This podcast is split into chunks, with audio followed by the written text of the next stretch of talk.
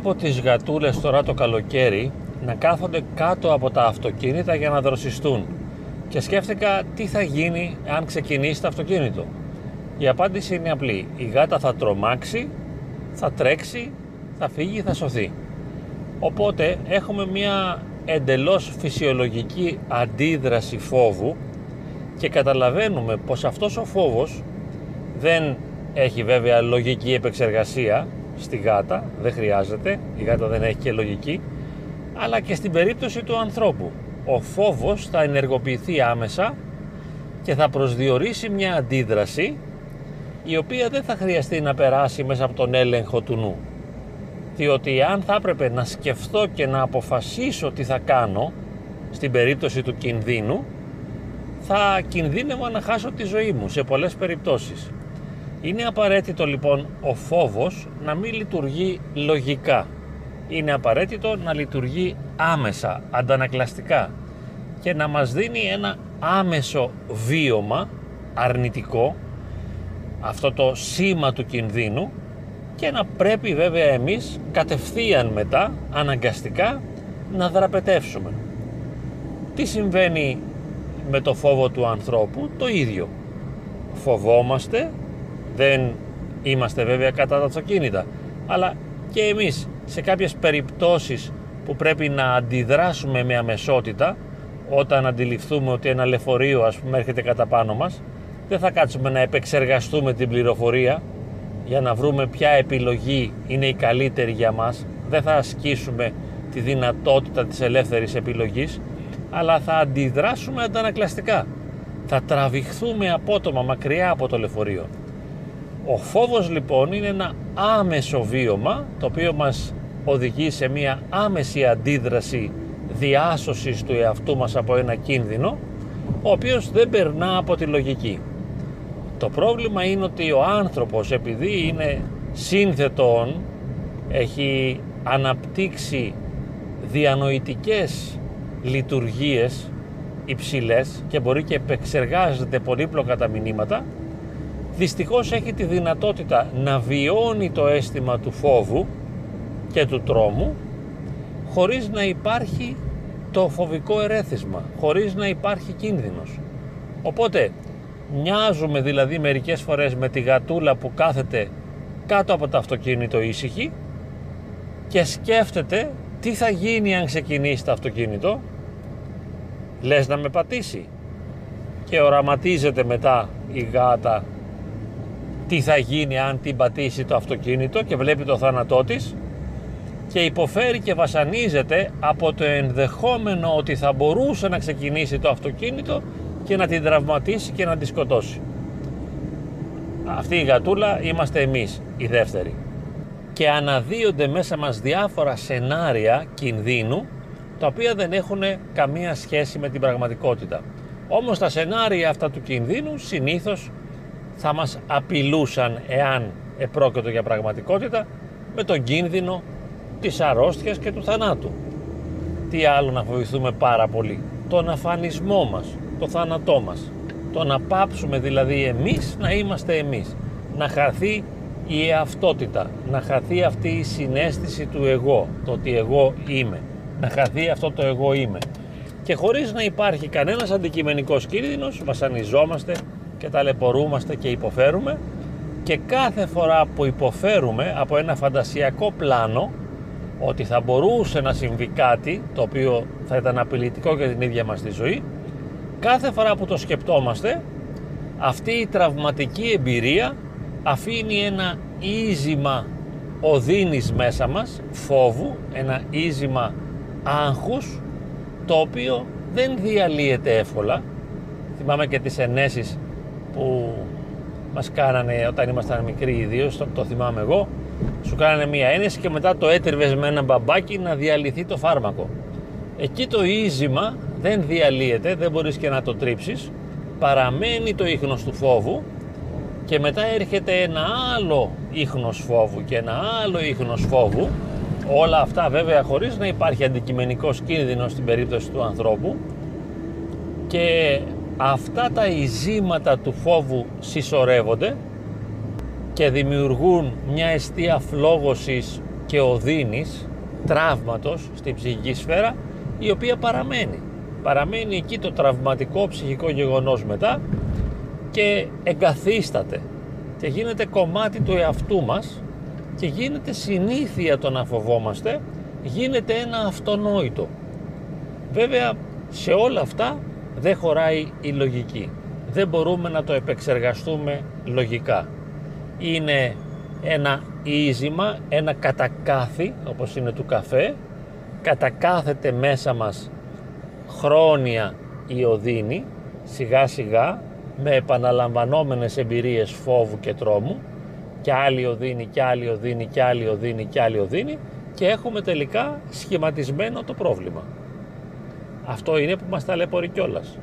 Έχουμε σχηματίσει μέσα μας μια προβληματική κατάσταση από την οποία δυσκολευόμαστε να απαλλαγούμε. Και γίνεται μια βιωματική πραγματικότητα για μας.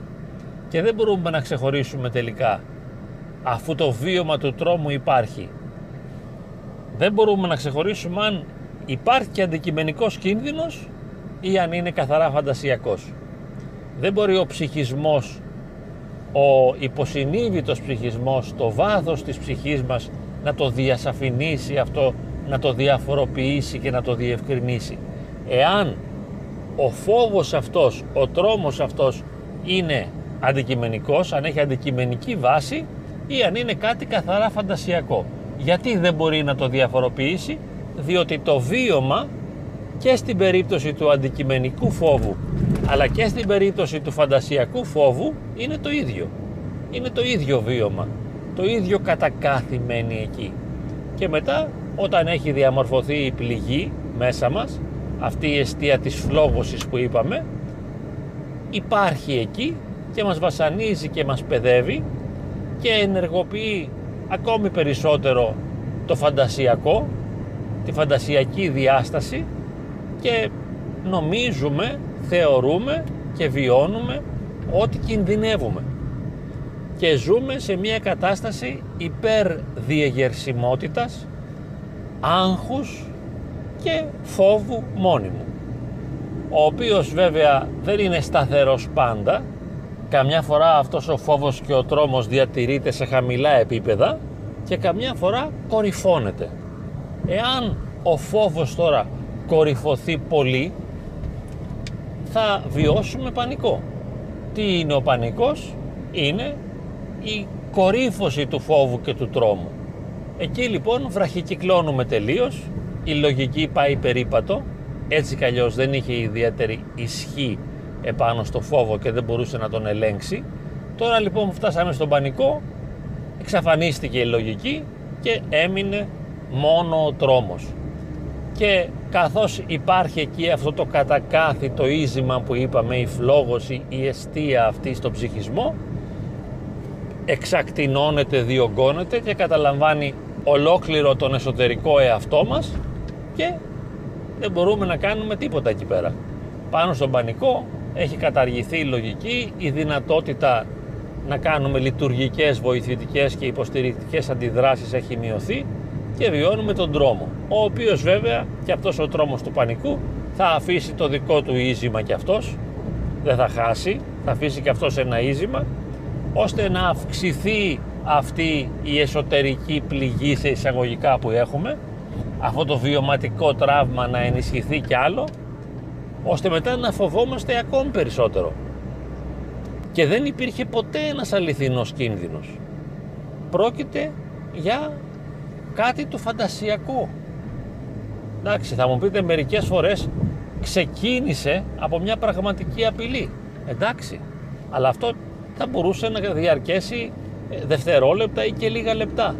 Το γεγονός ότι εμείς εξαιτίας της ανασφάλειας το κρατήσαμε, κρατήθηκε μέσα μας, έμεινε μέσα μας και έγινε μια πληγή ας πούμε που μας βασανίζει είναι και το πρόβλημα. Ακόμη κι αν την πρώτη φορά δεν ήταν η φαντασία που το ξεκίνησε αλλά ήταν ένα γεγονός. Ας πούμε ότι κόντεψε να μας πατήσει ένα λεωφορείο ας πούμε την πρώτη φορά. Ή είδαμε ένα αγαπημένο μας πρόσωπο να αρρωσταίνει και να πεθαίνει και αυτό πυροδότησε τον πρώτο φόβο. Μετά όμως τα ενία τα ανέλαβε η σφαίρα της φαντασίας. Και μας ποδηγετεί, μας πηγαίνει όπου θέλει και όπου νομίζει η διάσταση του φαντασιακού. Και βασανιζόμαστε και ταλαιπωρούμαστε φαντασιακά με αυτό που θα μπορούσε να γίνει. Και καμιά φορά ξεχνάμε και το τι θα μπορούσε να γίνει και βιώνουμε σκέτο το φόβο σκέτο το άγχος και λέμε γενικευμένη αγχώδης διαταραχή. Ή κάποια κρίση πανικού η οποία δεν έχει ένα συγκεκριμένο αντικείμενο φόβου απλώς βιώνεται ως κορύφωση του άγχους ο πανικός αλλά δεν έχει ένα αντικείμενο η σκέψη απλώς βιώνουμε το γεγονός της τρομοκράτησης του εαυτού. Βιώνω τρόμο, βιώνω φόβο. Και δεν ξέρω και γιατί. Αλλά και να το ξέρω το γιατί πάλι είναι φαντασιακές οι διαστάσεις που έχει πάρει. Δεν είναι αντικειμενικό. Δεν έχει λογική βάση και θεμελίωση. Πάντα πρόκειται για το φαντασιακό. Θα μπορούσε τώρα να πει κάποιος όπως συχνά λένε οι συγγενείς αυτών που πάσχουν από αγχώδη φοβική διαταραχή ή από πανικό τους λένε μη σκέπτεσαι έτσι, σταμάτα, κόφτο, δεν είναι τίποτα, είναι η φαντασία σου, δεν έχεις τίποτα, είσαι καλά. Ωραία και αυτά, σωστά, δεν διαφωνούμε, αλλά ο άλλος δεν καταλαβαίνει γιατί δεν επεξεργάζεται λογικά τα βιώματα και τις αντιδράσεις του για να ακούσει το, το λόγο της λογικής της δικής σου και να μπορέσει να επεξεργαστεί τα πράγματα αυτό τον ωφελεί ελάχιστα ή καθόλου. Από τη στιγμή που βιώνει τρόμο, φόβο και αυτός ο φόβος είναι στη φαντασιακή διάσταση παρότι βιωματικά έχει εγκυρότητα και το νιώθουμε αλλά δεν έχει αντικειμενική υπόσταση αλλά είναι βιωματικά αληθινός αυτό που χρειάζεται ο άλλος δεν είναι λόγια αλλά μια ζεστή αγκαλιά ένα γλυκό λόγο τρυφερό ένα χάδι και να τον καθησυχάσεις και να τον αναπαύσεις. Δεν θέλει να αναλύσετε κάτι λογικά. Θα ήταν λειτουργικό το να αναλύσετε λογικά κάτι εάν το πρόβλημα που είχε ήταν λογικό. Άρα το πρόβλημα δεν είναι λογικό είναι ψυχολογικό. Οπότε η ψυχολογία δεν ακούει τη λογική και επειδή πρόκειται για τρόμο, τι θέλει καθησυχασμό. Τι θέλει ένα μωράκι αν αρχίζει και ουρλιάζει και κλαίει. Να του πιάσεις την κουβέντα, να του μιλήσεις, να του κάνεις αναλύσεις, να του εξηγήσεις πράγματα. Το παίρνεις αγκαλιά, το χαϊδεύεις, του αποσπάς την προσοχή και προσπαθείς με κάθε τρόπο να το χαλαρώσεις ώστε να μην βασανίζεται και να μην σε βασανίζει. Αλλά μέσα από την ανάπαυση, την αγκαλιά, τη γλυκύτητα του λόγου και το χάδι. Έτσι όταν βλέπουμε κι εμείς έναν άνθρωπο να βιώνει πανικό, δεν χρειάζεται να του κάνουμε λογική ανάλυση, ούτε όπως είδα σήμερα στο πλοίο το πρωί που ερχόμουν που μια κοπέλα έγκυος καθόταν πολύ ώρα όρθια και ένιωσε κατά κάποιον τρόπο μια λιποθυμική τάση. Με το που το ένιωσε αυτό, μια άλλη κυρία που ήταν δίπλα της, ίσως η μητέρα, άρχισε να φωνάζει τρομοκρατημένη «Ένα γιατρό! Ένα γιατρό!» Αν ήμουν στη θέση της κοπέλας, θα πάθανα πανικό μόνο τις φωνές της μαμάς. Δεν έγινε τίποτα, ησύχασε. Α πούμε, νιώθεις ότι σου έρχεται να πέσει. Κάτσε κάτω και τελειώσαμε. Όσοι στέκονται όρθιοι εκεί στην ουρά το πρωί στο πλοίο για να βγουν έξω, δεν νιώθουν μια εξάντληση. Δεν είναι απλό να κάθεσαι εκεί μια ώρα. Έτσι οι άνθρωποι την πατάνε κάθε φορά. Πάνε και περιμένουν. Μόλις δουν το λιμάνι, νομίζουν ότι φτάσαμε. Δεν ξέρουν ότι που να δέσει το πλοίο θα κάνει μία ώρα και πάνε και στέκονται όρθιοι αλλά η μαμά φωνές βοήθεια, βοήθεια ένα γιατρό ησύχασε δημιουργείς πανικό με αυτόν τον τρόπο τον βλέπεις τον άλλο δεν νιώθει καλά ησύχασέ τον χαλάρωσέ τον βέβαια θα μου πεις δεν μπορούσε εντάξει. δεν το λέμε για να την αξιολογήσουμε και να την κρίνουμε το λέμε για να δούμε εμείς πως θα μπορούσαμε να συμπεριφερθούμε σε μια ανάλογη περίπτωση κάποιου ο οποίος βιώνει τρόμο άμα βιώνει τρόμο θέλει ησυχία θέλει ασφάλεια θέλει ανάπαυση. Του μιλάμε με τρυφερότητα, με γλυκύτητα, με καλοσύνη. Δεν καθόμαστε να του λέμε τι πρέπει να κάνει. Δεν του δίνουμε οδηγίες, ούτε τον ελέγχουμε, ούτε τον αξιολογούμε, ούτε τον καθοδηγούμε. Τον αναπαύουμε. Και βέβαια, επειδή αυτό είναι δύσκολο να γίνει, αναπαύουμε και οι ίδιοι τον εαυτό μας. Και λέμε, ησύχασε, δεν ήταν τίποτα αυτό που συνέβη. χαλάρωσε. Βιώνεις το φόβο και τον τρόμο. Θα περάσει. Είσαι καλά και θα είσαι καλά. Χαλάρωσε. Δέξω το. Ηρέμησε. Άσε το φόβο να πει και να κάνει τα δικά του και εσύ κάνε τα δικά σου. Θα περάσει, θα φύγει. Θα το καταφέρεις. Αξίζεις, είσαι καλός. Δεν ακυρώνεται σε κάτι η αξία που έχεις ως άνθρωπος ή η δύναμή σου. Απλώς παρασύρεσαι από τα αισθήματα του φόβου και του τρόμου. Χαλάρωσε, ησύχασε, δέξω το και θα φύγει, θα περάσει. Είσαι ασφαλής, είσαι καλά. Είναι σημαντικό να μάθουμε να μιλάμε έτσι καθησυχαστικά στον εαυτό μας. Και βέβαια να καθησυχάζουμε και τους άλλους και να τους αναπαύουμε και να μην θεωρούμε ότι αν μεταφέρουμε τα βιώματα και τα αρνητικά αισθήματα στο επίπεδο του διαλόγου και της λογικής θα τα λύσουμε μέσα από επεξεργασίες και συζητήσεις. Είπαμε, το πιο σημαντικό είναι η χαλάρωση, η φιλική αποδοχή και μια ζεστή αγκαλιά αν μπορούμε να την έχουμε από ένα αγαπημένο πρόσωπο σίγουρα θα βοηθήσει και αυτό πάρα πολύ.